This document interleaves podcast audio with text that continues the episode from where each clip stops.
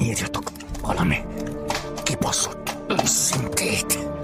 Csak, csak is úgy valósulhatott meg, hogy főszereplőként jelenjen meg egy filmben. És ugye nem emlékszem kifejezetten most a plakátokra a filmmel kapcsolatban, de az egész operatőri munka a filmben úgy van megszerkesztve és kitalálva, hogy semmi másról nem szól, mint hogy ennek a pasosnak a képét nézed. És hát jobb esetben a képét, mert van, amikor nem csak a képét látod, hanem, hanem más tájakra is elkalandozik a szemünk. Üdvözlünk minden kritikán felüli hallgatót! Egy újabb epizóddal érkeztünk nektek, amiben, ami egy kicsit különleges lesz, ugyanis van egy vendégünk is, kedves barátunk Viktor, Sziasztok, üdvözlök mindenkit! és természetesen itt vagyok én, Reni, és itt van mellettem. Zsolt, De még mielőtt belekezdenénk, mindenkit arra buzdítok, hogy iratkozzon fel a csatornára, illetve mostantól már lehet minket támogatni Patreonon is, melynek a linkjét a leírásban találjátok. A Bálnáról fogunk beszélgetni, ami egy 2022-es, 2022-ben kijött film, és két Oscárt is nyert, és a, a rendezője az pedig Darren Aronofsky, és hát én nagyon sok mindent hallottam erről a filmről előzetesen, leginkább azt, hogy milyen jó, és én be is dobom a bombát, nekem nem tetszett. Úgyhogy ez ilyen Úgyhogy nagyon, köszönjük nagyon szépen, Reni, a részvételt, akkor Nem, ez ilyen nagyon amatőr lesz. Is lesznek, lesznek szerintem ellenvélemények, úgyhogy Igen, igen, igen, várom. senki ne kapcsolja itt ki. Szerintem egyébként a legtöbbekhez úgy jutott el, hogy a, a főszereplőnek a hát a főszereplőnek az ilyen külön kis narratívájáról hallottunk, nem? Tehát a Brandon Frasernek erről a visszatéréséről, Igen. ami így nagy port kavart, és nekem ez kérdésem is lesz, és ezt próbáljuk majd megválaszolni, hogy mi volt itt erős az ők, a színésznek a története, ez a hollywoodi sztori, amit lezajlott, ez a Me Too sztori igazából, vagy maga a bálna, vagy esetleg mindkettő erős volt, és mindkettő egy, egy ilyen jó futó narratíva. Öm, szóval neked nem tetszett. De majd ki fogom fejteni, hogy miért. Majd később.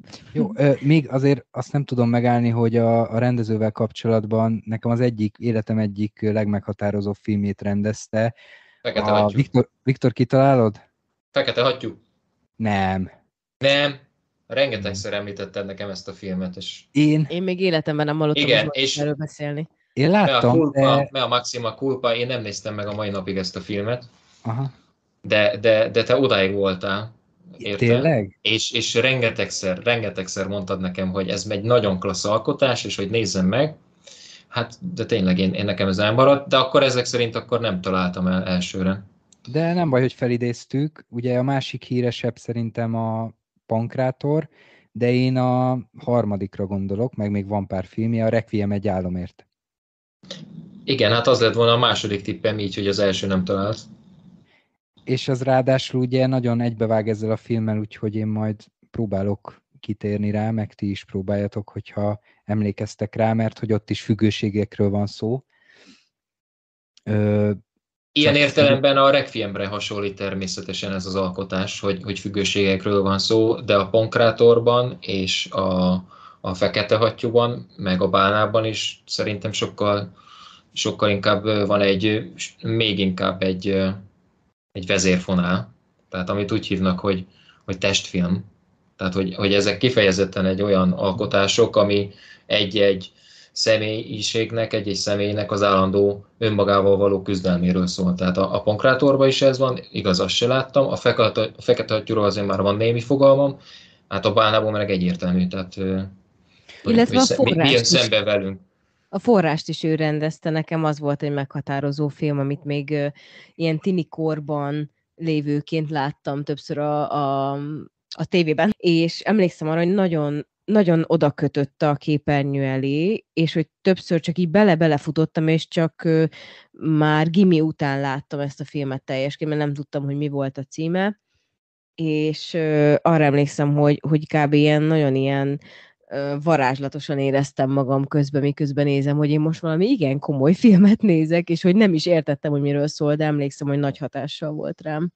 Hát a Requiem egy államért pedig nekem is nagyon durván Szépen volt. fogalmaztad meg, mert forrásnál nekem az elvontság jut az eszembe meg, hogy semmit nem értettem belőle annó. Hát azt mondtam, hogy nem értettem mindenképpen. belőle semmit. Ja, hogy csak hogy varázslatos, hogy nekem inkább így negatív volt, hogy annyira... Igen, de negatívan volt nekem Ja, is varázslatos, igen.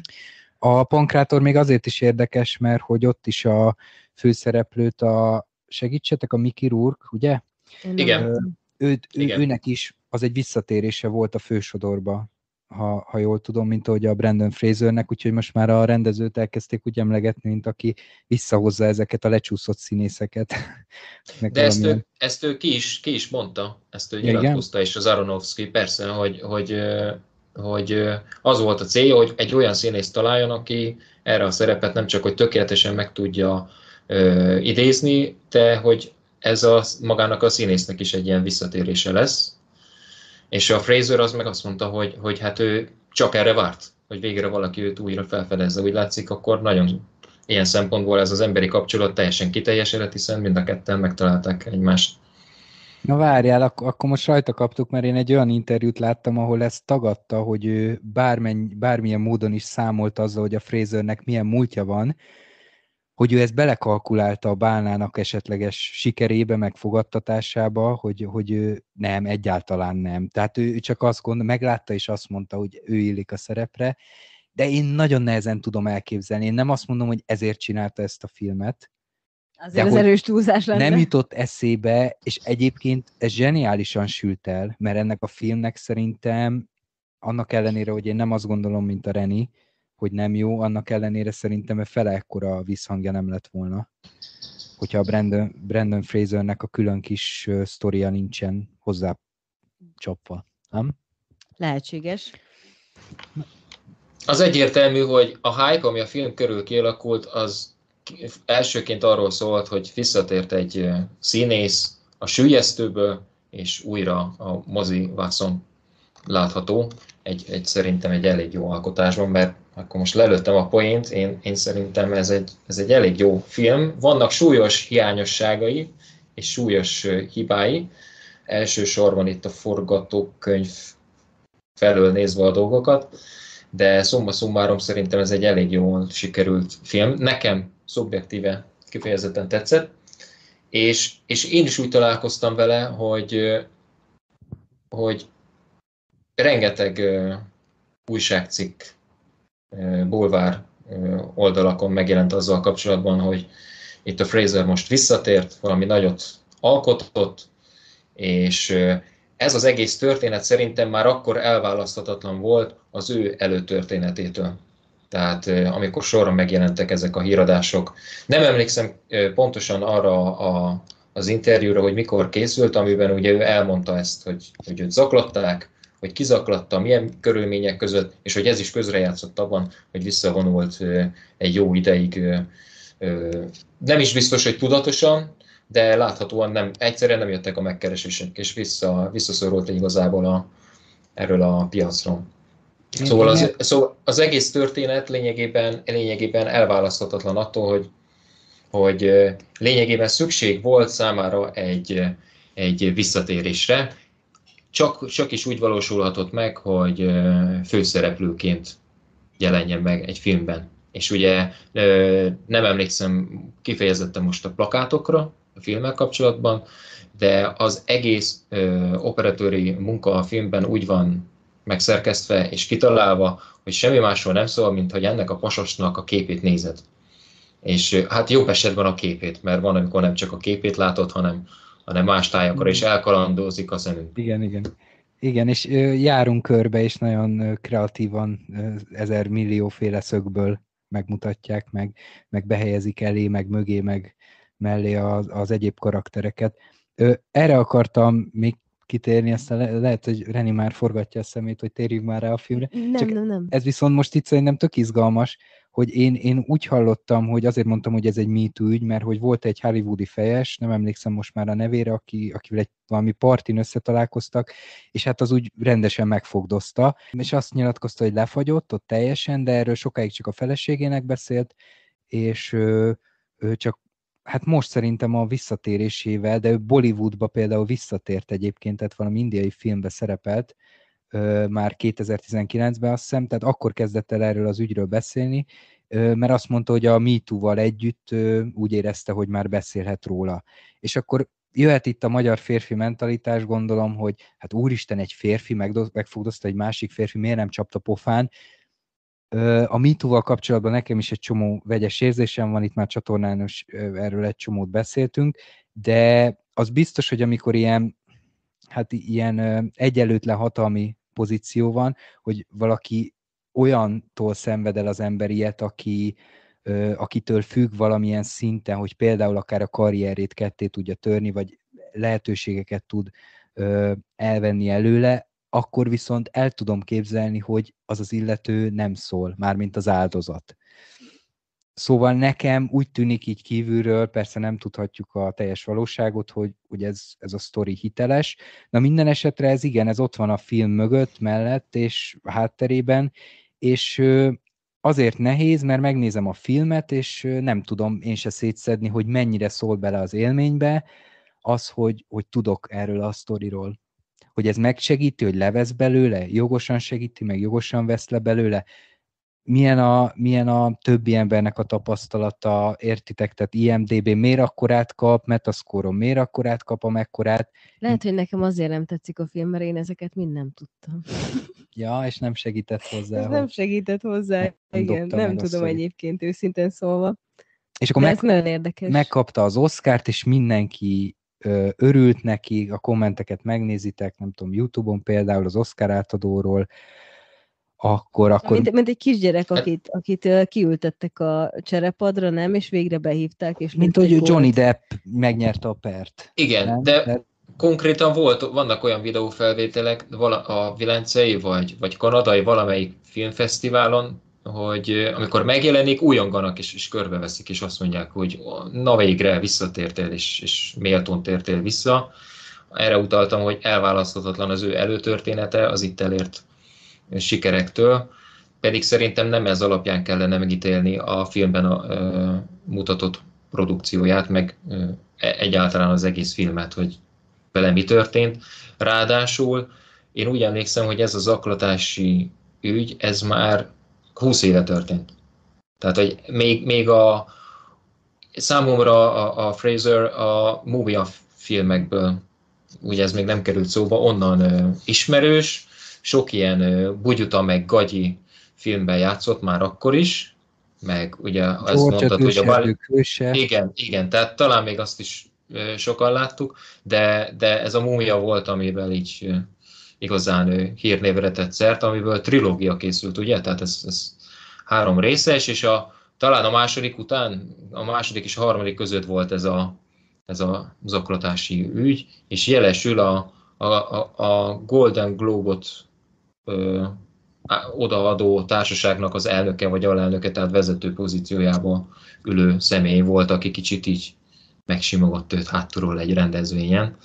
Ezt most, ezt most ilyen sejtetve mondtam, és lehet, hogy sokaknak nem tetszik ez a hanglejtés, de, de én csak arra akartam kiukadni, hogy nem csak az, ez az egy törés volt az ő tört, életében, ami elvezethetett odáig, hogy a 2010-es években lényegében lekerült a vásznakról.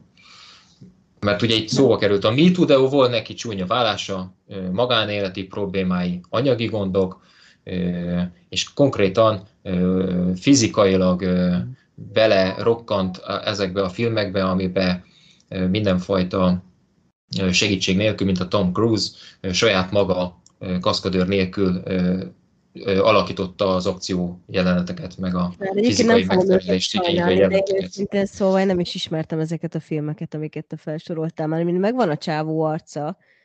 Hát a, a mumiát biztos de nem láttam, én ezeket nem most láttam. töltöttem fel sortokat. De, de nem láttam ezeket a filmeket, na, tehát, hogy... Tehát például a bájkeverőből, egyébként mondat, hogy, mond, mondat, hogy bugyuta, én is ezekre baromi bugyuta filmekként gondoltam, de most pont amikor jelenetet vágtam a George-ból, az őserdők ős, ez a George, or George of the Jungle, nem biztos mindenki ismeri, vagy a bájkeverőből. Egyébként ezek, ezek paródiák. Tehát, hogy mai, mai szemmel már azt látom, hogy hát ez direkt bugyuta, és hogy Hollywood, hollywoodi bugyuta filmeket, meg műfajokat, tehát kicsit, mint a horrorra akadva, csak nem annyira eltúlozva, horrorra akadva széria, figuráznak ki. Szóval, hogy egyébként ezekben, ezekben még több is van, de biztos volt nagyon gagyi bugyuta, ami komolyan vett hülyeség volt. Mm. Ezzel kapcsolatban még, még akartam valami. Ja igen, hogy, hogy igen, hogy ilyen van, gerinc problémái voltak, igen, gerinc problémái voltak, csontjai törtek, pontosan. Ja, ja. Például pont az őserdők hősénél, ha jól emlékszem. Na jó, akkor térjünk rá a filmre. Viktor már itt röviden elmondta az élményét, Reni is megemlítette röviden, és megragadnám a szót, és akkor elmondanám, hogy nekem meg egy harmadik típusú nem találkozás, de hogy élményem volt. És ez nagyon furcsa volt, mert volt már velem ilyen, de nem is tudom felidézni, hogy mikor filmmel kapcsolatban, hogy elsőre megnéztem, és a végére fogtam a fejem, hogy úristen, ezt a gicshalmazt, amit itt összehortak, és hogy itt valami minden mindennel keveredik, kavarodik, és nem találták meg az arányokat, az egyensúlyt, és megnéztem másodjára is, és akkor meg az volt az élményem, ez egy kurva jó film. Na most Úgyhogy nekem ez az adás, ennek az adásnak a tétje az is egyébként, hogy egy kicsit megpróbáljam a fejembe helyre tenni, kibontani, hogy egyébként mi a, hogy a fenébe lehet két ilyen élményem, és mi lett volna, nem látom másodjára, akkor elkönyvelek egy szerintem jó filmet szarnak, tehát hogy ez egy, ez egy nehéz helyzet. Na, kezdjünk is akkor beszélni. Én a egyébként nekem Amondja. meg az a tétje ennek a beszélgetésnek, hogy valamennyire meggyőzzetek, hogy ez nem volt annyira rossz film, mint amit láttam. Én nagyon kíváncsi lennék, hogyha most már lett volna időm, lett volna időm másodjára is megnézni, akkor mit gondolnék, de egyébként én hozzáteszem, hogy én úgy mondom, hogy nekem ez a film nem tetszett, hogy én amikor ilyet mondok, akkor mindig ott van a fejemben, hogy próbálok hozni olyan filmeket, amik viszont nagyon tetszettek, és egyből tetszettek, és hogy azokhoz a mércékhez, és hogy azok miért tetszettek. És nekem ez a film olyan értelemben ütött, hogy én nagyon-nagyon sírtam a végén. Te azért nem láthattad annyira, hogy nagyon-nagyon sírtam, mert egy ideig nyeltem a könnyeimet. Tehát engem ez De nagyon... egymásra néztünk, és azt láttuk, hogy könnyezünk. Ja, azt nem látom, hogy te is. Tehát az az elsőre is megvolt. jó, de hogy... Csak hogy, ennek ellenére azt éreztem, hogy, hogy az egész nem sírtam, de hogy így csöndesen magamban, és hogy igazából emiatt ilyen utálat és gyűlölet kell, lett bennem, hogy, hogy, ilyen, hogy egy ilyen olcsó, hogy, hogy igazából az a jelenet akasztott ki, hogy megy alatta ez a brutálisan ö, lágy zene, és akkor látom, ami történik, és így fel volt építve az egész, és ez az apa-lánya kapcsolat, meg minden, és így na nem már, és milyen olcsó, és közben meg itt bőgök. Szóval, hogy nekem ez így nagyon, én ezt nem szeretem, amikor így ö, de lehet, hogy gombokat nyomogat bennem, még ez is megfordult a fejemben, és ezért mondom azt, hogy, hogy annyira nem tetszik. Um, vagy hogy ezen a, ezen a, amit egyből eszembe jutott, hogy na nekem ez olcsó, ezen nem látok át, és ezen mondjuk lehet, hogy segítene egy második nézés, de akárhogy gondoltam át azt, amit láttam, én azt éreztem, hogy főleg emiatt a vége, hogy a zene, a fények, a tartalom, nekem ez egy gicsparádé volt, de majd hát, ha meggyőztök. De persze nyilván annyi mindenről lehet itt beszélni, hogy ne ezzel kezdjük. Én egy provokatív kérdéssel kezdeném, mert én sokat gondolkodtam erről, és kíváncsi vagyok a véleményetekre. Nem lett volna elég, hogy ö, túlsúlyos, nagyon durván túlsúlyos az illető? Kellett ez a melegszál? Nem volt ez egy erőltetés, egy ilyen ö, oszkára való belépő kártya, Aha. egy ilyen Netflixes lépés, úgymond. Mint most a Netflixet, mint, mint metaforát használom. Tehát, hogy, hogy nem volt ez nektek sok? Viktor? Nagyon forró talajra léptünk ezzel, hogy, hogy, hogy nem, hogy valaki még súlyos kövér, de, de még valaki kövér és súlyos, de még akkor még meleg is. És az első vagy de pontosabban, bocsánat, a második jelenet a filmben mindjárt az, hogy, hogy a lényegre térünk, és hogy ott van egy, egy, egy, egy szerintem meghatározó jelenet ott a, ott a filmben, amikor hát ugye főszereplőt bemutatják számunkra, hogy hát mivel is tölti ott a mindennapjait ebben a sötét púskomor szobában. És de egyértelműen az volt az érzésem, hogy az a szál, amit az ő tanítványával, mint szerelmi szál belefűztek ebbe a filmbe, az lehetett volna egy, egy meghatározó momentum az egész filmnek, mégsem lett az. Nem vagyok benne biztos, hogy, hogy amiatt, mert a, a hangsúlyt a lányával való kapcsolatra szerették volna kihelyezni, vagy inkább az ellennel, tehát a szerelmével való kapcsolatra, de mint hogyha nem tudták volna eldönteni, hogy melyik a fontosabb vagy hogyha egyenrangú a kettő, akkor mind a kettőt egyenrangúan be is mutassuk a film során. Úgyhogy ugye én azt mondtam, hogy nekem tetszett a, a film, és ehhez továbbra is tartom magam, de mindjárt kiegészítést kellett tennem, és azt mondtam, hogy súlyos hiányosságok és, és már-már bölcségek is elhangzanak a, a filmben. Ti úgy fogalmaztatok, hogy klisé, meg hogy túl sok a máz. Én meg, én meg úgy közelíteném meg, hogy rengeteg lehetőség volt, amit nem használtak ki. Rengeteg magas labda volt, amit nem csaptak le a, a, hát a rendező konkrétan, tehát aki, aki azt az egészet koordinálta. Nem tudom, hogy erre ki fogunk-e térni a beszélgetés során. Majd most, hogyha kitérsz, akkor... Oké, okay. jó, akkor, akkor most itt szóba hozom, hogy és hát ugye van egy, van egy mellékszereplő a filmben, ez a fiatal srác, akinek most nem fog eszembe jutni a, a neve, teljesen random srác, aki ugye mindjárt a film elején belép ebbe a közegbe. És ez a srác, ez egy hittérítő misszionárius Tomás. srác. Tomás, igen. Tehát Tomás, ugye az egyik, egyik apostol a 12 közül. Na most ez a srác, ez egy nagyon fontos szerepet tölthetne be, vagy, vagy talán be is tölt ebben a, ebben a filmben. Ugye a végén jön számára is ez a megvilágosodás, hogy lényegében értelmet nyer az egész ö, szerepe a, a, a sztoriban, visszatér a, a Charliehoz, és azt mondja, hogy hát megvilágosodtam, meg tudom mondani végre, hogy mi a feladatom, mi az én elhivatásom, még ez se sikerül valami jóra sajnos. És az egész film, meg maga a Bálna sztori is, ugye ez egy bibliai történet, és, és én úgy érzékelem, hogy ebből sokkal többet ki lehetett volna hozni, és nincsenek kimondva se, se közvetve, se közvetlenül ebben a filmben ezek a, ezek a, ezek a hivatkozások. Ami ugye az európai, meg egyáltalán a, a, a keresztény kultúrkörnek a fontos részei. Tehát erről, erről szerintem mindenki olvasott, aki nem a Bibliában, akkor az, az, az olvasta máshonnan a, a Jónásnak a történetét, a Jónás és a Bálna, vagy Cethal, akinek ahogy tetszik, Babicsot, és, és ugye aznak, az nyilván akkor az magyar közegben ismerős, nemzetközi közegben még nyilván a bibliai Jónás és a, a Cethalnak a története, és szóval ezek, ezek teljesen kimaradtak. És amit megtudunk az egészről az, hogy a Charlie-nak a legboldogabb emléke, amikor így közelebb került a vízhez.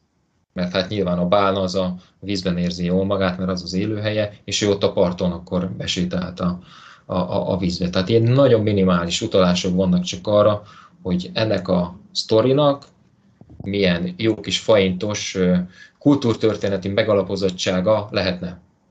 De Bocs, hogy közbevágok. Meg kell de, védenünk a filmet. De megvédheted, is? én csak közbe akarok kérdezni, úgyhogy ne feled szabad, hogy mind a kettőtök szól, amelyikőtök akarja, meg tudja, vagy meg tudjátok-e válaszolni, hogy annak szerintetek mi értelme volt, mert én, én nekem ott, ott részben elvesztett a film, amikor bejött a Tomás, Tomás? Thomas. Thomas. Jó, valamiért németnek hangzott a fejembe, de hogy lenne a máshogy angolul. Szóval bejött a Thomas, és, és hogy elkezdtem mondani ezt a, a bálnánknak, ezeket a gondolatait, hogy igazából, de most javítsatok ki, hogy a tévedek, hogy, hogy ő úgy tudna meg, meg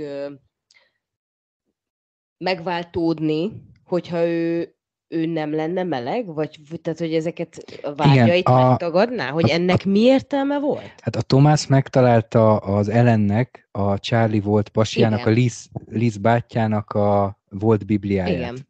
Abban ki, ki volt emelve egy rész, hogy a, hangsúlyt a szellemre helyezzétek, Igen. ne a testre helyezzétek. Hát azért ez nem egy, nem egy új dolog, tehát hogy a, a testnek a megtagadása a és a, a léleknek vagy a szellemnek a, most nem menjünk bele a különbségbe, tehát a, a léleknek az előtérbe helyezése, és ő úgy értelmezte, igen, hogy, hogy ez annak szól, hogy a, a, tehát a melegség volt a probléma, és szerintem az ellen is így értelmezte, és részben ebben halt bele, hogy nem tudta elengedni ezt az egyházból való ö, kiszakadást, amit, amit az apjának köszönhet, mert hogy ő egy meleg párkapcsolatba lépett, és lelépett a Csárlival.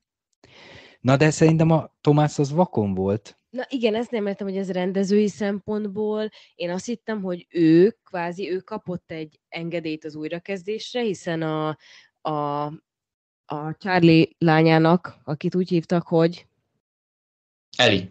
Eli. Tehát Elinek köszönhetően ö, kitudódott az ő bűne, és visszafogadta a közeget, tehát ő visszamehetett, és ő kvázi így beront még Charliehoz. És Ugye lopott a kasszából. igen, de ő még beront a Charliehoz, és akkor megpróbálja őt így megváltani. Hogy, hogy, és ez nem sikerül, mert a Charlie ennek nem enged, és akkor ennek mi volt? Én, én nem értettem, hogy ennek a jelenetnek akkor mi, a, mi az értelme, hogy, hogy, hogy igazából itt a Tomás se kapja meg, amit akart, mert ő ugye azért egy kicsit talán lehet, hogy hinni akart abban, hogy ő valakinek tud segíteni, és ő így nem tudott a Charlie-nak Hát segíteni. a, a, a Charlie az ö, étkezési zavarban küzd, tehát teljesen mondhatnánk a testének ez zabálja a pizzát, meg mindent. Ennek ellenére ebben a filmben ez volt a nagyszerű, hogy mégis ő az a karakter, ő, ő a legkeresztényibb karakter ennek ellenére. Nekem ez volt egy ilyen csavar a filmben, hogy magyarázza neki ezt a Tomás, de, de teljesen vakon van, mert hogy a Charlie reagál is rá, abból, abból kitűnik, hogy ő, ő semmi bűn nem követett el, ő csak szeretett egy másik embert. Hát igen. És hogy, hogy hogy mondjam, tehát, hogy ő az, akinek vannak elvei, ő az, aki tartja magát az elveihez, ő az, aki áldozatot, áldozat, igazi áldozatot tud hozni ebben a filmben saját döntéséből. Gyakorlatilag feláldozza saját magát, azért nem megy kórházba, pénzt gyűjt az Ellie számára, a lánya számára, azért, hogy egy másik embert megmentsen, hogy egy másik embert ö, ö, megfordítson azon az úton, amin elindult. A teljes cini- Elindul. elindul. A teljes cinizmos útján, hogy mindenkit rühel, mindenkit utál. És ez sikerül neki, én úgy gondolom, Igen, a igen. film végére, mert ott van egy pont, amikor megfordul az egész, és az Elliből egy szeretetteljes apakérlek ö, szakad fel, szakad ki. Na de hogy, tehát, hogy ne, nem ez volt a, a hiba a dologban, hanem pont az volt a hiba, hogy, hogy az Ellen az egy olyan családba született, és egy olyan, olyan apával kellett együtt élnie, aki hát egy képmutató keresztény ember, és ő a Charlie-val semmi, nekem a, most a filmüzenetét mondom, hogy számomra mi volt. Hogy a film nem úgy értelmezi a Bibliát, hogy jó, mert a Bibliában van arra utalás, hogy a, a melegség az bűn, hanem a, a film úgy értelmezi a Bibliát, hogy aki szeret, aki képes a megbocsátásra, tehát mindenféle Jézusi ö, tulajdonságra az, az üdvözölni fog, és az, az fog legközelebb állni egy... De ez Charlie-nak sikerült egyébként. Én szerintem anélkül, igen. hogy a A, Thomas... a Charlie az egy, az egy ö, teljesen Krisztus figura. Viktor, te mit gondolsz erről? Én, Mármint én, az, a Tomászos esetről. Ö, hát én azt gondolom, hogy az ő szerepe a sokkal többre volt hivatott. A Tomás a fontos dolgokat, azt nem a Charlie-val beszéli meg egyszerűen. Ez a szerencsétlen srácot bezárják egy, egy dohos poros szobába, az Eli bezárja ugye, és, és akkor ott kénytelen elmondani egy ajtón keresztül, hogy mi az ő bűne. Egyébként ez olyan, mint egy ilyen Tehát, hogy, nem? Tehát igen, teljesen Természetesen, egy, természetesen igen, egy olyan kultúrfenetív vonatkozása van, hogy, hogy, hogy gyónás, amire ugye titokban készül egy hangfelvétel, ugye csak később derül ki, hogy milyen célzata, és, és a srác a másik fontos beszélgetését meg ugyancsak nem a Charlie-val folytatja, hanem a verandán, a Charlie-nak a barátjával, ak- akinek most így a neve nem fog beugrani, Liz, és, és ugye ott, ott az, az talán időrendben az az első beszélgetés, és a, az Elivel utána a második. Tehát a srácot azt így ismerjük meg, hogy igazából mi a francot akar csinálni, hát lényegében ő se tudja, hogy mit akar csinálni. A film végén van egy beszélgetése, a harmadik súlyosabb beszélgetése a Charlie-val, ahol a fejére olvassa azt, hogy ők a testi gyönyöröknek éltek, és ezért nem nyernek bűnbocsánatot. Ugye erre van szó, hogy se az Ellen, se a Charlie nem nyer bűnbocsánatot, mert olyan bűnöket követtek el, és nem kérték a feloldozást.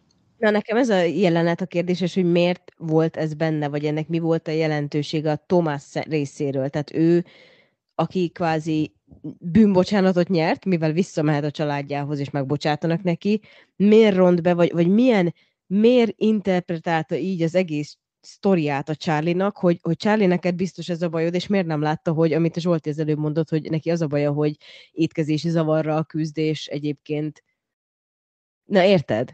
De hát ő azért küzd étkezési zavarra, mert ez egy áldozat, amit ő hoz.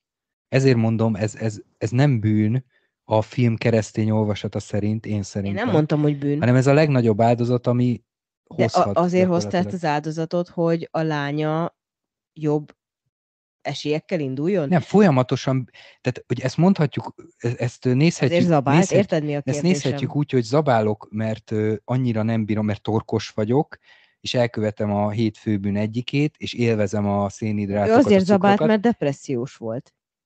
vagy ezzel büntetem magam, mint ahogy nem tudom, egy Igen, középkori szerzetes ostorozza volt. magát. Én nekem az utóbbi illik ide, tehát nem tudom, láttátok-e, soha nem zabált élvezettel. Volt, hogy rájött, így ismerjük meg az elején, hogy mondja a Liznek, és, és már ilyen bűnbánó feje, hogy Liz, hozd ide a kaját. De volt, amikor gyakorlatilag öngyilkos akart lenni a zabálással, az meg mondjuk pont nem egy keresztény, keresztény tett.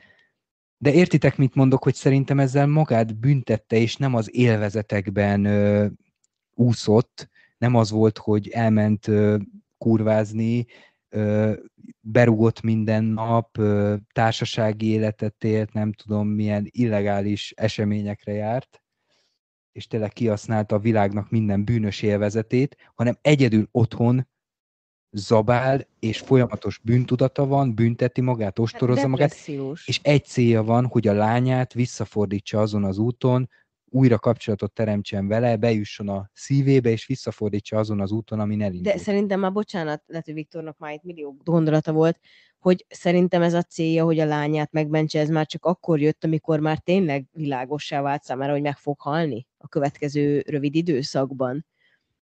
És amikor nem akart kórházba menni, de nem, mondjuk az ellen több, nem az ellen, az ellentes, Liz többször említi neki, hogy hogy ő évekkel ezelőtt is mondta, hogy kórházba kell menni, és ő meg, Meg hát megtagadta. ott van az lehet, eszé, akkor is, igen. amit a nyolcadikos, nyolcadikos kora óta őriz, a lány most fog végezni, tehát mennyi négy-öt éve őrizget magánál. Ú, na, majd erről, Igen, négy éve. Négy, majd erről négy is éve, igen. beszélünk. Na mondjad, Én csak a, a, Csá- a Charlie szerepéről azt szeretném mondani, hogy, hogy valóban ő a leginkább a keresztény erkölcs személyiségének a megtestesítője, de van egy nagyon súlyos ambivalencia az ő személyisége, és a Tomászon keresztül megismerhető bibliai megváltás történetek között, mert a Charlie mindezt nem a Biblia és a vallás segítségével éri el. Ettől szerintem ez, ez az, amit, amiről Ez a filmnek az új olvasata, igen, nem? Ez, ez, e- igen, tehát hogy erről, erről szól szerintem a film is. Ez egy nagyon ö, megnyerő téma szerintem.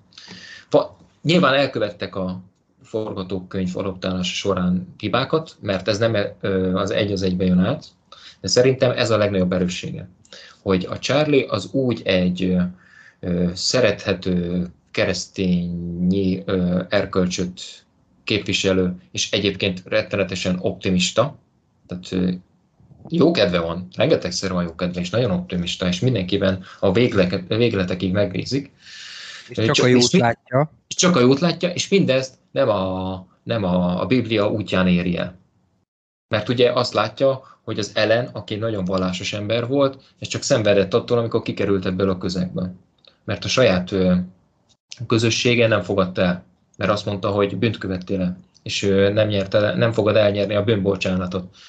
És itt van ugye egy érdekes metafora, mert nem más történik az ellennel, mint a vízbe fullás, ugye?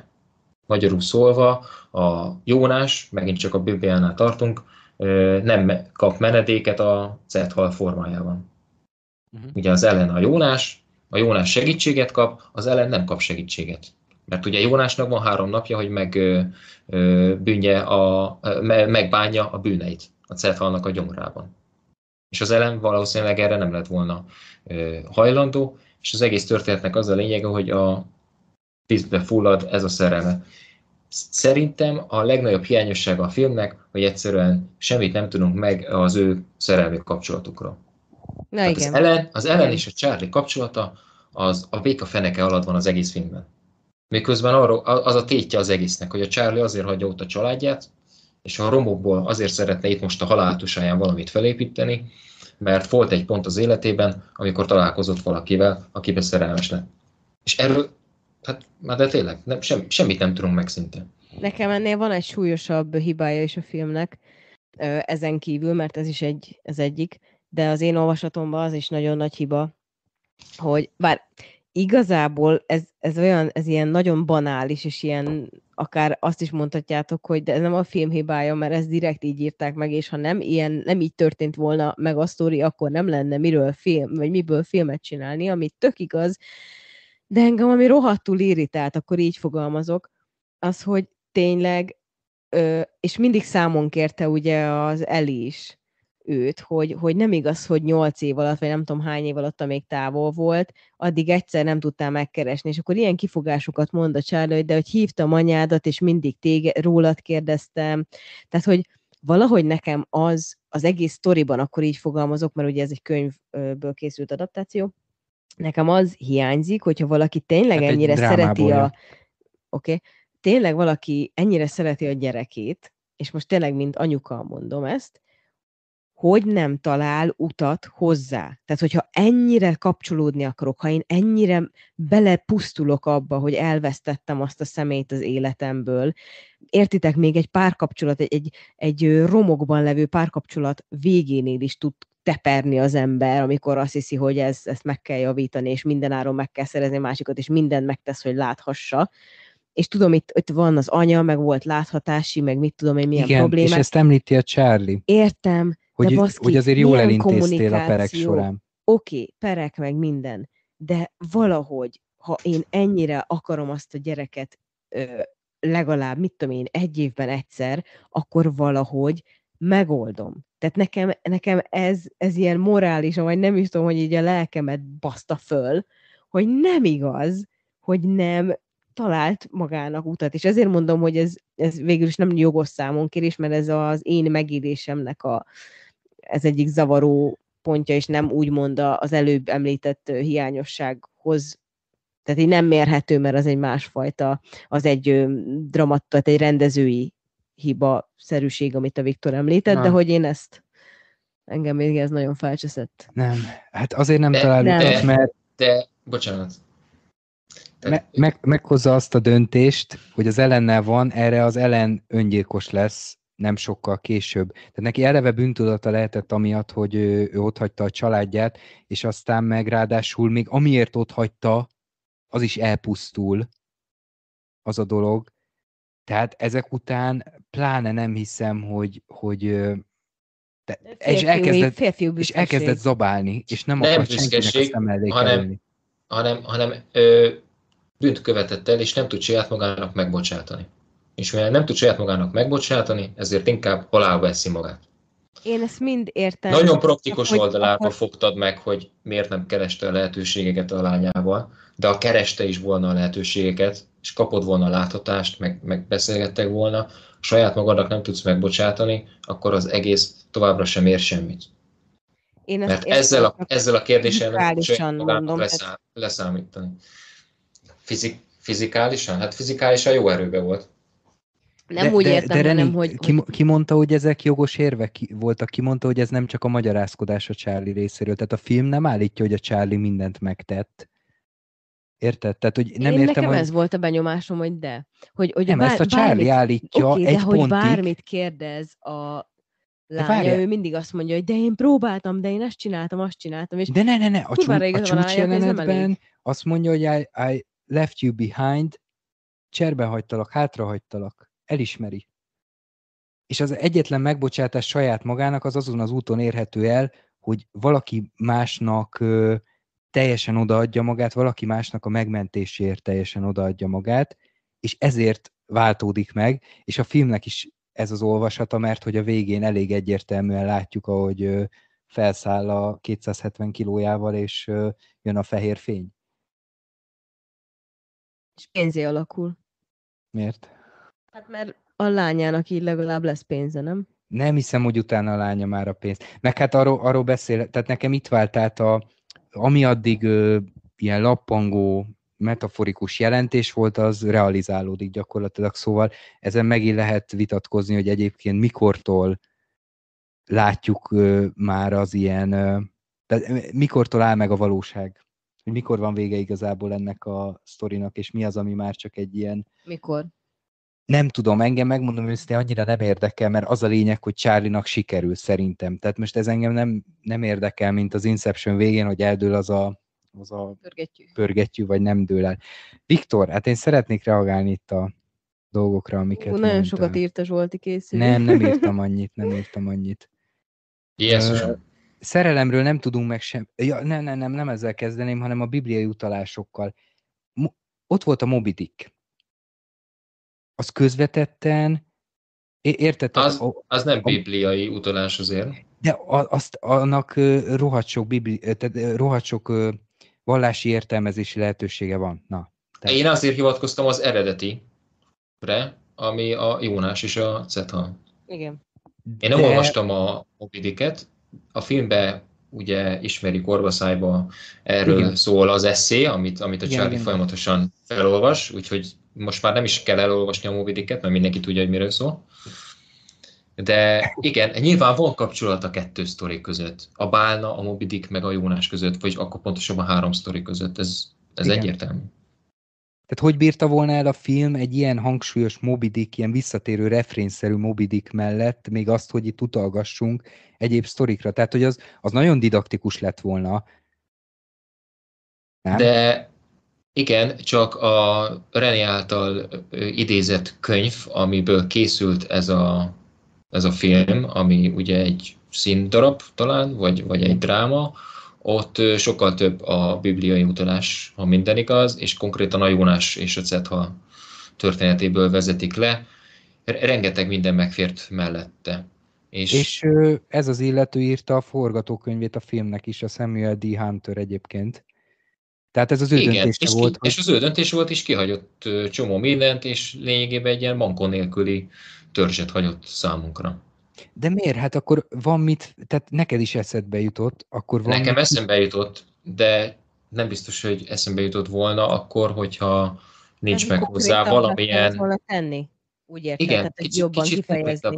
Igen, jobban kifejezni a filmben, mert most De nekem hát- eszembe jutott, oké, de, de nem biztos, hogy mindenkinek ez nem azokat a filmeket ez a téma. ahol, ahol van mind gondolkodni, van, lehet mit De attól felfejteni? függetlenül igaza van a Viktornak szerintem is, tehát attól függetlenül lett volna mind gondolkodni, De- hogy eszedbe jut. Tehát elég a Moby Dick. Oké. Okay, Ráadásul de... Én nem tudom, hogy az eredetiben hogy van, de te most az ellenre húztad rá. Akkor mi szólt volna a Charlie-ról? Tehát a Jónás, te azt mondtad a Jónás történetben, hogy, a jó, hogy a, az ellen az egy Jónás karakter? Nem? Nem ezt mondtad? De e- ez nem zárja ki azt, hogy a Charlie is lehet Jónás ugyanabban a filmben. Tehát ez nem kizárólagos természetesen. Én csak egy lehetséges forgatókönyvet vázoltam fel. Egy analógiát, hogy hogy értelmezhetjük az ellennek a történetét. Szóval meg tudnád feleltetni a párhuzamokat? Akkor, ha ennyire a Jónás sztori, mert, mert én nem érzem. Tehát ho- hol van benne a, a küldetése? Érted? Mi számít Ninivének, vagy mi számít a... Ráadásul ő, ő ki van gúnyolva. Tehát, hogy én ne, nem tudom, hogy mik azok a párhuzamok. Ez, ez, ez csak egy ilyen látens és közvetett párhuzam, amit példaként felhoztam az ellen halálával kapcsolatban. Tehát nem biztos, hogy az egész filmnek erről kellett volna szólnia, hogyha újra dolgozzuk a forgatókönyvet. Én csak példaként említettem, hogy az ellennél nem történik meg a bűnbocsánat, és nem tudjuk, hogy az ellennek mi a küldetése, hogy hova kéne neki elmennie, de minden, a, minden esetre az ő halála az nagyon jól szerintem ö, azonosítható azzal, hogy nem nyeri el a bűnbocsánatot, és ezért vízbe fullad. Ez csak egy ilyen mellékszál. Hát De igen. épp itt van a, épp itt van a bukkanó a történetben, hogy erről sokkal több mindent megtudhattunk volna, hogy a Charlie keresztül az ellenről ki vannak fejtve dolgok. Értem, de az elvitte Meg- volna meg- a hangsúlyt. Megtudjuk, megtudjuk, hogy mi volt a kedvenc idézete a Bibliában, látunk róla egy vagy két fényképet, megtudjuk róla, hogy a tanítványa volt az egyetemen a Charlie-nak, és igazából, igazából ennyi. Egyébként miközben néztem a filmet, és folyamatosan a Moby Dick eszé volt felolvasva, me a kulpa, nekem nem esett le, hogy ezt egy nyolcadikas írta, én azt hittem, hogy azt az Ellen írta azt az eszét. Tehát, hogy, hogy én arra számítottam, hogy azt az eszét az Ellen Igen, írta, és Charlie felolvasgatja, aztán utána nyilván realizáltam, hogy amúgy nem, mert egy, egy, egy kicsit más stílusú beszéd írt volna talán egy, egy egyetemista. E, Oké, okay, de hogy, hogy én valamiért erre, erre vártam.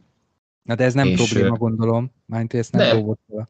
Ez nem megrovás, egyáltalán megrovás, mert vannak olyan egyértelműen pozitívumai a filmnek, ami szerintem ellensúlyozni tudják ezeket a, ezeket a hiányosságokat. Úgyhogy én, én, én azt szeretném kérdezni tőletek, hogy ha Renének nem tetszett, és, és Zsolt neked pedig inkább tetszett ez a film, hogy ki tudjuk emelni azt a legmarkánsabb pozitívumát ennek a filmnek, ami miatt érdemes lehetne akárkinek, bárkinek megnéznie. Még nem tudom, még nem tudok áttérni, bocsánat, a következőre. Mert hát most figyelj, Viktor, most, de most nem az van, hogy végül is bevallottad akkor, hogy ezzel a Jónás sztorival igazából ez a sztori annyira nem is kompatibilis, nem?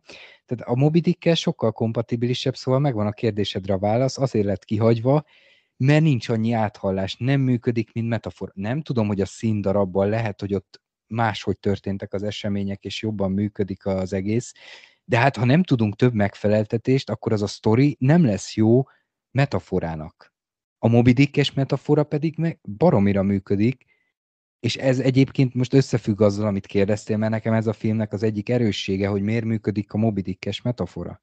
Tehát akkor minek kellett volna a Jónás beleerőltetni, amikor ennyit tudunk kihozni belőle, hogy az ellennel valami kapcsolatot össze lehet hozni, de a főhősünkkel és a Nem lányával... éreztem a filmet, meg nem értem a forgatókönyvet, de akár a Charlie is nem? lehetne a Jónás. Hát már nem, nem kértek meg még rá. Sajnos nem tudtam elvállalni, épp elfoglalva voltam, amikor szóba került ez a, ez a rendezés. És tehát én, hogyha forgatókönyvűre lennék, én biztos elgondolkodtam volna azon, hogy, hogy a Charlie és a Jónás szerepe között bizonyos párhuzamokat felépíteni. Mert akkor, akkor én is meg tudom kérdezni tőled, hogy ebben az adaptációban a Charlie a Mobility történetben minek felel meg? A bálnának, meglepő módon. Hát nyilván, nyilván, aki nem látta a filmet, az is tudja, hogy, hogy de miért a bálnának? Mert Mármint, hogy, Azért, hogy a, Mob, hogy a Moby Dick, Mob, a. Moby Dick történetben, a Moby Dick történetben a, a, a bálna a legfontosabb ö, az egyik, karakterhordozó.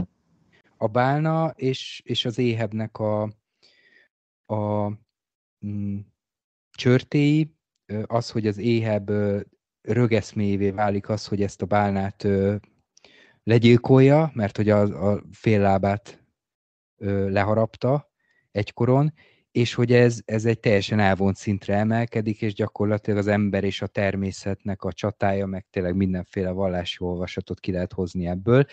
Én úgy érzékelem, hogy a, hát pláne a felolvasásokkor néha még túl egyértelmű is, főleg az utolsó felolvasáskor, amikor az Eli olvassa fel az eszét, hogy az Eli az éheb, aki azt teszi meg céljául, hogy gyakorlatilag halálba kergesse az apját. Most nem feltétlenül szó szerint, mert egy ideig nem is tudott arról, hogy majd találkozni fognak persze, de úgy értve, hogy van benne egy apakép, amit el akar pusztítani, és az Eli az egy dühöngő, nyolc éves kisgyerek, akit elhagyott az apja. Most ezt nem negatív értelemben mondom, teljesen érthető. És ő mindenkiben az apját látja, és tényleg az a feltett szándéka, hogy ezt elpusztítsa, hogy, hogy bebizonyítsa, hogy ő m- a meg, világ rossz, és Igen. az ő szenvedései Az azok apa validak. Igen. és a világ igen, rossz. Igen, igen. neki az apa, ez az apakép az egész világa. A Charlie pedig az a bálna, amelyik most már, régen még nem biztos, hogy ilyen volt, de most már egy ilyen teljesen ártatlan lény, aki már nem árt senkinek, és gyakorlatilag lehet dobálni szigonyokkal, meg, meg lehet üldözni, meg lehet ö, lőni rá. Egyszer leharapott egy fél lábat, ugye az elit ott hagyta, de most már tényleg nem árt senkinek, és teljesen értelme. Tehát, hogy, hogy tényleg egy, egy krisztusi karakter, aki oda tartja a másik orcáját a poforra. És a Charlie-ban ezt látom végig, hogy olyanokat vágnak a fejéhez, és hogy néha visszajön ellenérvekkel, de, de igazából azt mondja, hogy sajnálom, a liszt is már az őrületbe kenni, sajnálom, sajnálom, sajnálom. Még a Tomásztól is bocsánatot kér, mikor szembesít és odaadja neki a Bibliát, pedig akkor azt hihetné, hogy na most igazából jól beolvasott neki, de mintha akkor is őt akarná segíteni. Na, nekem ezért működik a Moby Dick story. Egyébként nem mondtam azt, hogy a Moby Dick story feltétlenül nem működik, csak azt, hogy voltak olyan fontos részek, amik érthetővé tették volna azt, hogy miért kell nekünk a Bibliából idézetet felolvasni a Thomas által, és hogy ez milyen szerepet tölt be a filmbe. Tehát a, én arra utaltam, hogy ezek a történetek, és amit a Ren is kérdezett, hogy mit akar a Thomas, mi az ő szerepe a filmben, ezek akkor lettek volna rendesen megalapozva, hogyha, hogyha ténylegesen lett volna mögöttük tartalom, és erre föl lehetett volna akár húzni az ellent is. Mert most beszéltél az éhebb, mint Eli, és Charlie, mint a bálna, és még mindig nincs ott az ellen, aki miatt az egész a dugába dölt. Nem az fontos. Nem ja, fontos. Ha nem fontos, kérem szépen. Az a fontos, hogy a Charlie szerelmes lett, és ott hagyta a lányát. Ezen van a hangsúly. Miért, miért az ellen és hát az ő szerelmére kellett volna? a Viktor, hogy, hogy ez, hát ez egy is öt órás hangsúlyos film. lehetett volna. Oké, okay, de ezen volt most itt a hangsúly. Tehát, hogy a filmnek, tehát az eszé az a visszatérő refrén, az adja a ritmusát a filmnek. És a Charlie és az Eli kapcsolata. Nagyon nem működött volna, ha ide jobban bekeverik az elent, mert akkor azt érzed, hogy a film túl sokat akar markolni. Hm. Nem? Én, szerintem, én szerintem bátran markolhatott volna többet ö, a sztori szempontjából. Főleg azért, mert voltak olyan visszatérő elemek, amelyekre nem kellett egy, egész egyszerűen egy idő után figyelni, épp azért, mert visszatérőek voltak. Tehát az, hogy a, tehát a helyszín, az ugye egy helyszínen játszódik, a, a, a megvilágítás egy bús, sötét, poros lakásban, meg annak is a nagyszobájában, a nappalajában játszódik az, az egész sztori. Tehát vannak olyan dolgok a filmben, amik, föl, az eső, amik folyamatosan állandóak. És én azért gondolom azt, hogy cserébe bizonyos szinten ezt az egész lakást kinyithatta volna a rendező, hogy még nagyobbat öleljen fel az emberi kapcsolatok témakörében. Tehát én innen indultam ki, hogy van egy szűk tér, egy szűk idő, miről is van szó, hétfőtől péntekig te, ö, szól igen, a sztori, ugye öt nap. Tehát, hogy, hogy akkor van öt nap, egy nagyon, nagyon szűk hely, és nem beszéltünk arról, de ez nem egy szokványos mozivásznon, hanem a képarány az, az számomra teljesen váratlan volt, amikor megnéztem ezt a filmet, hogy hoppá, most valamit be kell állítanom a, a valószínűleg, mert valami el, elállítódott, ja nem, hanem hogy ez így van, így van vágva, oké. Okay. Tehát, hogy, hogy nagyon-nagyon irányítva volt a tekintetünk is, nagyon-nagyon lokalizálva volt az egész sztori, térben is, időben is, tehát az egész arról szólhatott volna, hogy mennyi minden elfér a történetben az emberi kapcsolatokról. És ezért hiányoltam az ellennel, való kapcsolatot, meg, meg kicsit olyan sántítva éreztem a Tomásnak a, a, a, a prédikációit. Hát, hát, de azért, mert, de az, azt szerintem szándékos volt. Tehát én ezért mondtam, hogy a Tomás fakon volt, de akkor az én magyarázatomat ezek szerint nem fogadjátok el. A Moby Dicket? Nem, hanem a Tomás esetében, hogy ő, ő egy, hát egy, egy hamis hitet képvisel gyakorlatilag. Ezt a New Life-os hitet képviseli, ami a film olvasatában nem igazi hit, nem őszinte hit. És ez az őszintesség, ez meg a második, vagy a megváltás mellett a másik fontos kulcsfogalom, a Charlie mindenkit őszintességre próbál bírni. Uh-huh. És hát végül mindenkit őszintességre bír. Igen. Még az elit is. És a Tomás nem, Tomás már csak abban sem volt őszinte, hogy nem tudta megmondani, hogy hazudott a Charlie-nak. A Charlie megkérdezte az elején gusztustalannak tartasz, azt mondta, hogy nem. Aztán amikor provokált, akkor kiderült, hogy dehogy nem. Hát meg látjuk rajta, hogy ha De nem a is a is kövérségét, a melegségét. Provok provokatívan bukott ki az őszintesége, amikor ugye egyébként ez egy kicsit hazugságnak is értelmezhető, tehát hogy mindenkit rá akar bírni arra, hogy igazat mondjon, de közben meg ő ugye eltitkolta kb. a Líz elől, hogy neki mennyi megtakarítás van, bár ő valami azt hiszem úgy reagált, hogy sose kérdezted? Ja, Igen, Hát ez, ez mondjuk egy elég cinikus válasz a részéről. tehát Igen, csak hogy érted, hogy, hogy őt is akkor Krisztus nem ezt válaszol. Krisztus nem ezt válaszolná szerintem.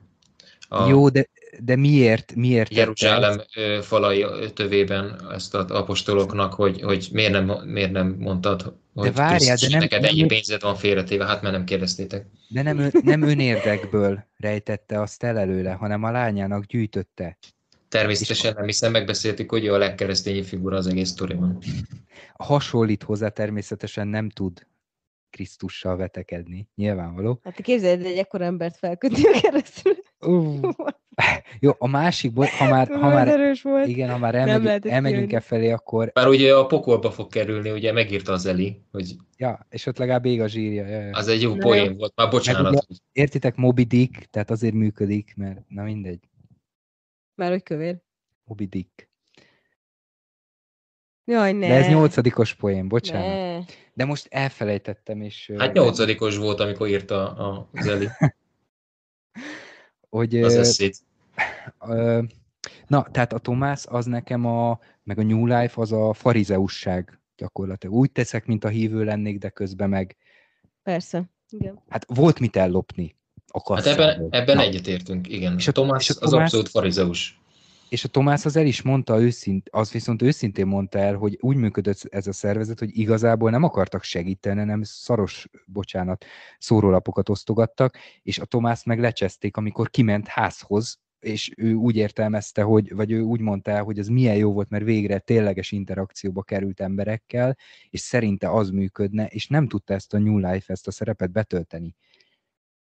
Tehát az azért kellett, hogy kapjunk egy ellenpontot Charliehoz képest, hogy látványra, a felszínre Charlie-ról hinnénk el a legkevésbé, pláne, hogy meleg, és akkor én most itt válaszolok a saját kérdésemre, hogy talán ezért is kellett a melegség, hogy a film ö, még mélyebbről indulva bizonyítsa be, hogy igazából bármelyik ember, aki nem annak tűnik, lehet, hogy ő igazából a legnagyobb, ő követi legjobban a krisztusi elveket. Értitek, mit mondok? Tehát kellett egy ellenpont. Ki lett volna a másik ellenpont? Tehát az, az Ellie nem lehetett, mert ő a, ő, hát ő, hát ő a teljes cinizmus, a teljesen értelmetlen minden, mindenkit utálok. A Liz nem lehetett, az elem már, az elem már nem volt ott. Na, azzal nem lehetett volna vitatkozni. De most De nem már eleinte se volt. most ez nem volt meggyőző, amit elmondtam? De Az ellen sehol, ez a baj, hogy az ellen sehol sem volt az egész filmben. Ez, ez, ez volt a baj. a képed. Ezért mondtam, hogy eleinte se Ha, volt. jó. Elillan. Na, ö, ö, amiről... Nekem is volt egy kérdésem, Ja, és bocs, azt mondtad, igen. hogy, hogy Visszatérünk rá, igen. Melyik? Amikor mondtad, hogy te még nem tudsz tovább lépni. De akkor ismételd meg Viktor a kérdést. De nem, akkor nem, nem ez a biblia utalás? Akkor jött ez nem a a biblia. bibliautalás Nem, nem, nem. volt a kérdésem, han- hanem arról, arról szólt, hogy miért ajánlanátok másnak megnézni ezt a filmet, hogy mi volt a legerősebb karakterjegye vagy pozitívuma. De szerintem volt, és nekem, nekem ezt tetszett legjobban a filmben, és ezért összességében is pozitív a véleményem a filmről. Na, hallgatunk. Tette Hát- fel a kérdést.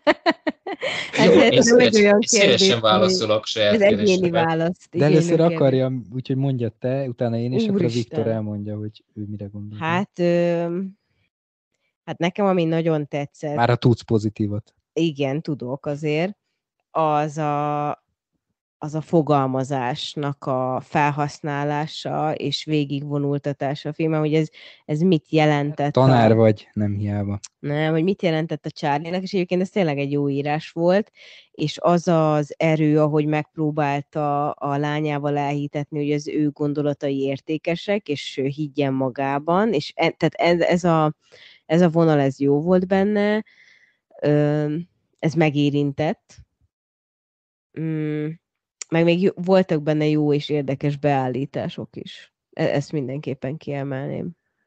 Ennyi. Mármint, hogyha egy ki kell emelni, és gyors akarok lenni, és röviden összefoglalva, akkor ez. Én szerintem egyébként részben erről beszéltem, tehát nekem ez a megváltás, ez központi elem, és ez áthatotta a filmnek minden rétegét. Tehát, hogy a, esik az eső végig szinte, amikor az Ellie nyitogatja az ajtót, akkor jön be a fény, és a végén be. Ezt lehet egyébként gicsesnek, meg didaktikusnak mondani, de egy nagyon erős ö, koncepció, amit végigvisz a film. Tehát azért mégis hát a, a, fényel, a fényel való játék az koherensen végigvonul a filmen, tehát mm. folyamatosan zúzzák a lámpákat, ugye törnek a, a, a, a lámpák minden a kis asztalon. Igen, ja, igen. Tényleg. A, a, a hálószobában ugye kiég az izzó, tehát nem, tudják fel, nem tudja felkapcsolni, ott az örök homályra, bolul szegény Elendre, ugye, mert nem tudunk róla meg semmit. És, és, és, és a végén, a pénteken ott azt hiszem végre bevilágítanak ebbe a lakásba, és akkor fel, feljön a nap, van egy kis fény, és hát a végén természetesen a, a megváltáskor meg hófehér minden. Tehát hogy azért van egy ilyen kis fényjáték is szerintem igen, mögötte. Igen, igen tehát nem, ezt mondom, nem véletlenül. Amiről szól nekem a film, az, le, az, az, le, az leképződik minden egyes szintjén. A, természetesen a dialógusokban is, a, ahogyan Charlie-t látjuk, nekem az elején egy teljesen szánalmas karakter, aztán a végén ö, tiszteletet érzek iránta. Tehát, hogy ezen végigvitt a film, ez is jó, amiket a Viktor elmondott, ilyen operatőri megoldások, ö, nekem nagyon működött ez a 4-3-as képarány. Csodálatos, hogy le tud kötni egy film ö, olyan színházi stílusban. Na, ó, ez a színházi stílus, ezt kiadtam, a, ez nekem is. Nekem bejött. az ókori görögök jutottak eszembe, tehát ez a igazából már minden fontos dolog lezajlott, és ezekről fogunk beszélni, ezt fejtjük föl, ez a stílusú színház.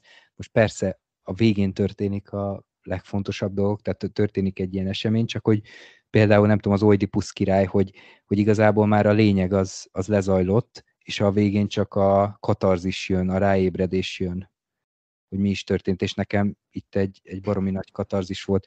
Az is tetszett, hogy, hogy az őszinteséget behozta, és ez még a másik szempontom lett volna, aztán lehet, hogy erre már nem lesz idő, hogy nekem ezzel, hogy ennyire hangsúlyozza az őszinteséget, pláne egy tanárnak, egy irodalomtanárnak a szájába adva, és az írásról beszél állandóan, felvetül az a kérdés, hogy az őszinteség mit jelent a művészetben, akár a filmművészetben, és a rendező egyébként beszélt az interjúban erről, hogy, hogy ő nagyon fontosnak tartja az ilyen nagyon őszinte, nagyon konkrét elemeket, amik az életből származnak, akár a hétköznapokból, hogy azt hinné az ember, hogy egy olyat nem szabad belerakni egy filmbe, mert hogy kit fog az érdekelni, hogy én Magyarországon télen, nem tudom, hogy veszek csizmát, vagy valami, és hogy ott milyen, nem tudom, atrocitás ér, most már mondtam valamit, de mégis ő azt mondja, hogy ezekben a őszinte konkrét elemekben rejlik a kapcsolódási pont, és hogy ezek fognak működni.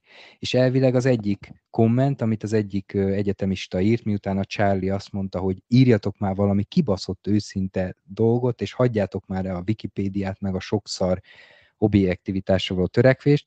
Meg a ChatGPT-t. Igen, ja. Hát igen. Ö, azt írta, hogy ö, hogy elegem, hogy mi, mit, mit mondott az egyik, mit írt, hogy elegem van abból, hogy nem, bele kell törődnöm abból, hogy az életem nem lesz izgalmas, vagy valami ilyesmi. És ez egy nagyon egyszerű mondat, de mégis érezzük, hogy, hogy értitek, hogyha én most nagyon számító forgatókönyvíró, a közönség felől megközelítve, megközelítő forgatókönyvíró lennék, akkor azt mondanám, hogy ezen még csiszoljunk egy kicsit, ez jobban is hangozhatna. De nem, elvileg azt mondta a forgatókönyvíró, hogy ezt, ezt ő kapta, ő is tanított így, ő egyébként nagyon sok életrajzi elemet beletett ebbe a filmbe. Tehát ez egy konkrét, életszerű, őszinte elem, amit ő belevitt a filmbe, és szerintem működik. Szóval tökre tetszett, hogy ez a film megmutatta, hogy, hogy lehet őszintén beszélni, és lehet akár egy házba bezárva, végig csak ott maradva, kivéve a, azt a flashbacknek vehető dolgot, hogy ott vannak a, az óceánnak a partján, fent, tud, fent tudta tartani az érdeklődésemet dialógusokon keresztül, meg, meg szimbolikán keresztül, vizuális szimbolikán keresztül, egy olyan világban, ahol bosszúállók van, mm, pókember van, szuperhős filmek vannak, halálos iramba van, és még sorolhatnám. Tehát ez, ez tökre erénye a filmnek, és nem beszéltünk Brandon Fraserről, egyébként szerintem, ha lehámozom a véleményemről, meg az élményemről azt, hogy mi a háttérsztori, tényleg kurva jól játszott ebben a filmben. Uh-huh. Nekem ezért tetszett legjobban. Tehát ez az én válaszom. Ez az én válaszom, mert felsoroltál itt nagyon populáris filmeket Marvel, DC világból, meg még ki tudja milyen galaxisokból. A DC-ből nem mondtam. Akkor majd mondom utána. Szóval, szóval, hogy a mai filmekben nem tudott tetten érni igazán a színészi játékot. Tehát, hogy nem arra van kihelyezve, és itt most leülsz, és meg tudsz nézni egy két órás filmet, ahol aki erre kíváncsi, mondjuk szeret színházba járni, vagy egyáltalán szereti a színészi játékot, a, a, a mimikát, az arckifejezést, az basszus, az két órán keresztül élvezkedni tud. Mert, mert egy olyan teljesítményt látunk a, a vásznon, ami egy az egyben tudja hozni ezt a, ezt a színvonalat. Úgyhogy ugye meg is kapta erre a legjobb férfi főszereplő, Oscar díjat, ami tegyük hozzá, ugye nem működött volna a, a maszkmesterek meg a, meg a smink nélkül, mert hát azt hiszem volt, hogy ráment arra, hogy meghízzon, meg, meg fel is szedett pár kilót, tehát nyilván nem 270 kilósra hízott fel, hanem, hanem ez egy ilyen minek nevezik, tehát ez ilyen maszk volt rajta, meg egy ilyen, nem is tudom, milyen valamit Amúgy biztos így ráagadtak. valamilyen protézis a neve? Val, valami protézis, de, de, de, Az angolból igen. valami ilyeneket emlegettek. Ja. Igen, igen, igen, de magyar is talán így így fordít. Tehát, hogy, hogy, hogy de igen, de ezt életre kellett kelteni, két órán fenn kellett, két órán keresztül fenn kellett tartani, és ezt Brandon Fraser ez viszont maximálisan hozta. Úgyhogy onnan indultunk, hogy miért őt választották ki erre a filmre, és, és hogy neki ez egy visszatérés volt, és nem hogy csak egy visszatérés volt, hanem basszus, egy, egy Oscar díjas visszatérés, meg két órán keresztül e, tudta prezentálni számunkra azt, és ez a második elem, ami számomra abszolút pozitívum, hogy, és erről beszéltünk szerintem itt zömében, többségében, hogy van egy olyan fajta bűnbocsánat, amihez, amit nem a farizeusok útján, meg a Biblia útján nyersz és jutsz el, hanem ez a charlie az útja. Ez az emberi kapcsolatoknak, a szeretetnek, a gondoskodásnak az útja, és az, hogy saját magadnak sokáig nem tudsz megbocsátani, és hogy milyen végletekig el tudsz menni. Tehát, hogy a halálba zobálod magad. Tehát egy, egy jelenetre biztos emlékszem, amikor, amikor konkrétan erről van szó, hogy, hogy mindent megeszik. Talán amikor a pizzafutár, amikor a pizzafutár meglátja, ugye? Tehát ak- akkor aztán Igen, vége. Akkor lefőtt. Onnantól, onnantól nincs visszaút, akkor minden, onnan, onnan minden megeszik. Viktor első slang szava. Lefőtt. Ideje volt, sajnos ez gyakran használom. Igen, igen, igen. Ami már ez is már elég öreg, nem? Ja, már lehet, hogy senki nem ismeri, csak mi. Már ennek is lefőtt? A lefőttnek is lefőtt, jó? Igen. Meg nem vagyok benne biztos, hogy ez elterjedt szélesebb körben, ez lehet, hogy csak pár pesti suhanc használta. Lehet. Most így. Majd megírják a kommentelők. Yeah. Igen, és most, hogy így beszéltél róla, a 4-3-as képarány lehet, hogy nem csak ezt a bezártság, ezt a dobozérzetet akarta, hanem hogy jobban fókuszáljunk egész Fókuszálja a tekintetünket, igen. mimikára. Igen, főleg amikor a látunk főszereplő majdnem, így végigvezette a kamerát a saját testén, így, hogy a hallgatói is megnézhessék. Tényleg, tényleg. Ez egy durva jelenet volt. Na, és, mi hát... volt, és mi volt a reakció a hallgatóknak? Nem tudom, arra emlékeztek-e? Hogy sokan elkezdtek kamerázni. Hát először kameráztak, meg de ne, nem szörnyűködtek. Szerintem hát elején, igen. voltak így kuncogott, meg nevetett, igen. meg így Utána. jaj, eltakarták a szájukat, tehát hogy, tehát, hogy nem, nem hiszem, hogy ez lenne a legtermészetesebb reakció. A mai világban sajnos már lehet, hogy ez a legtermészetesebb. Nem, de na de Krisztus... Egy egyetemistákról van na, szó. Úgy, de, de, de a Krisztusi figura. Tehát, hogy kiáll oda, itt vagyok, köpjetek le, dobáljatok le, én nem fogok semmit ö, visszadobni, nem fogok visszaköpni rátok, adjátok ki a dühötöket, és akkor én megváltom a ti bűneiteket is, vagy én feláldozom magam a ti bűneitekért is. Tehát, hogy nekem ez egy, egy értitek, egy, egy számítógépes program online, tehát egy teljesen mai ö, technológiával egy ilyen biblikus sztorit mesél el gyakorlatilag, tehát hogy, hogy ez, ez baromi jó volt, mert hogy el tudja mondani ezt mai nyelven. Nem csak azért, mert filmet látunk, hanem hogy a filmben látjuk, hogy tényleg, mint a digitális oktatás során mi is, nekünk nem voltak ilyen jeleneteink.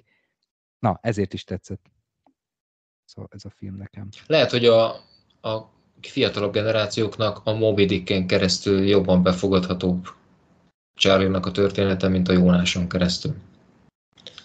Szóval ebben, ebben lehet, hogy, le, lehet hogy, hogy igazad van, belegondolva be a, a digitális világba, amiben a filmben, filmben is látjuk ezeket a, ezeket a megjelenéseket, hogy az Eli mindent hangfelvételt készít, meg garantban fotókat készít, meg hogy online oktatás van, tehát hogy, hogy ez, egy, ez teljesen ez egy, ez egy 20-20-as években született film, le se tagadhatná. És tehát abban igazat adok neked, hogy, hogy, hogy, hogy a Moby Dick lehet, hogy ez így jobban befogadható ilyen szempontból. Könnyebb átérezni, megérteni, mint egy biblikus történetet, amiben ugye Jónás a, a főszereplő. Szerintem ezt a kérdést nem kell nekünk eldöntendővé tenni, valakinek ez a szimpatikusabb sztori, van akinek az, van akinek hiányérzete van, van akinek te eldöntötted, én is eldöntöttem, de szerencsére nem, nem ez nyomta rá nekem a filmre a bélyegét, hanem az, hogy volt egy főszereplő, akit, akit folyamatosan 4-3 képarányba láttunk, és, és, és profi szinten kihozta azt, ami, állít, ami oda volt neki írva a forgatókönyvbe. És én az eredeti hangját még nem is hallottam, most hallottam először, és nagyon meglepődtem, hogy ilyen mély és ilyen különleges egyébként. Öblös. Tehát a magyar az teljesen más volt. Igen, igen, igen.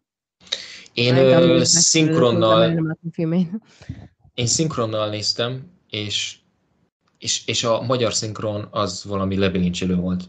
Tehát a Mészáros Mátét találták meg. Na, aki, megnézzük. Aki, aki, hát nem tudom, nagyon, nagyon sok reklám és, és egyéb szinkront szokott vállalni, meg reklámszereplést, meg, meg populárisabb sorozatokban most már elég gyakran szerepel, de egyszerűen a hang az tökéletes választás volt amúgy. Tehát, hogy nyilván a magyar szinkron az, az régóta, régóta magasan teljesít. Nem teljesít magasan? Hát egyrészt szerintem nem, de ez más kérdés. Jó van akkor. Következő hát, adásunkból kiderül. Hát, hát, de ez már ilyen közhely, nem? Tehát, hogy uh, itt szerintem igaz a régen jobb volt. Én, én nem szeretem ezt, hogy az eredeti mindenképpen jobb, meg nincs is mindig így. Például, mit tudom én, a, Harry, Harry Potter, Potter gyűrűk ura nekem, nekem, nekem furcsa eredeti nyelven, nem olyan varázslatos. nem olyan varázslatos.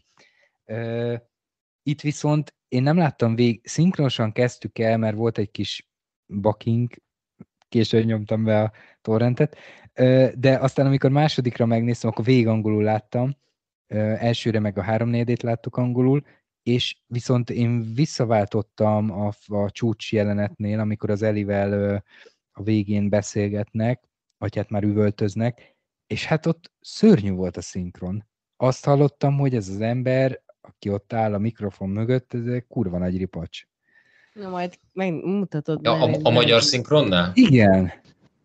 Ja, Hát te lehet csak azért, mert pont azokat a jeleneteket nézted szinkronnal, amikor üvöltenie kellett a, a, a Frasernek, és, és ott, ott úgy nyilván ott kicsit félrement, de amikor ezt a pozitivista opti, bocsánat, optimista figurát hozza, a, a, a, akkor, tehát amikor nyugodt kedélyállapotban van, az egy nagyon, nagyon illik rá, és tehát számomra ismerős volt a Mészáros Máté, de sokáig nem esett le, hogy amúgy kinek a hangját hallom. És akkor utána így gondolkodtam, és mondom, hát ó, hát ez, ez az ember ö, megvan nekem. Nem mondom, nem mondom, hogy hasonlít sokban a, a bálnára, de, de neki is van egyébként egy pont egy olyan jegye, egy, egy, egy, egy fizikai jegye, ami, ami hasonlított amúgy arra, amit a bálnában láttunk. Tehát ugye ott egy kövér emberről van szó, a Mészáros Máté meg ugye ő, ő neki megsérült a,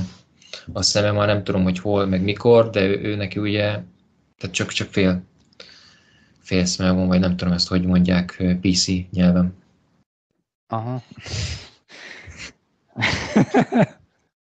majd, majd megkérdezzük az internet népét. Na és nekem még az jutott eszembe, hogy itt beszéltünk a, a vizuális megoldásokról, hogy például azt már említettük, hogy végig esett az eső, és van olyan rész, amikor nagyon felgyorsítják, felhangosítják a, a hangot, és még, még jobban halljuk, a zene mellett, vagy a zene nélkül, másrészt Charlie, tehát az az érzetet, hogy a szoba is izzad Charlie-val, mert a Charlie-t szinte mindig izzadva látjuk. Most nyilván ennek a konkrét fizikális oka az, hogy ekkora darab, meg a szíve már alig bírja, meg a vérnyomása is magas.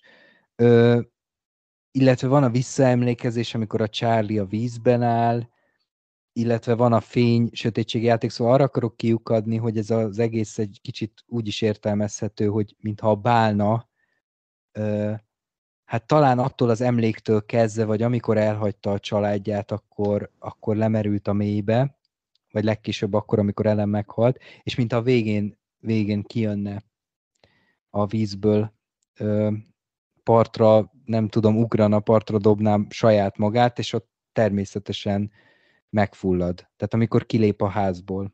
Na, tök jó volt veletek beszélgetni. Örülünk, hogy összejött Viktor ez a beszélgetés, és gyere máskor is, és látogass meg minket virtuálisan a képernyőn keresztül, meg amúgy is, élőben is máskor is, és beszélgessünk még, mert, mert nagyon jó volt megint egy kis frissítés, hogy, hogy nem csak ketten beszélgettünk, hanem, hanem te is hozzáadtad az értékes gondolataidat, úgyhogy köszi, hogy itt voltál velünk. Én meg azt köszi, hogy befogadtatok, és, és harmadiknak itt. Várjál, még nem fogadtunk a... be. Nem fogadtatok egy Egy vendégszereplés volt. Vendégszereplés? Akkor, ha szereplés volt, akkor a számom a következő. Na. Na jó van, sziasztok! Sziasztok! Sziasztok!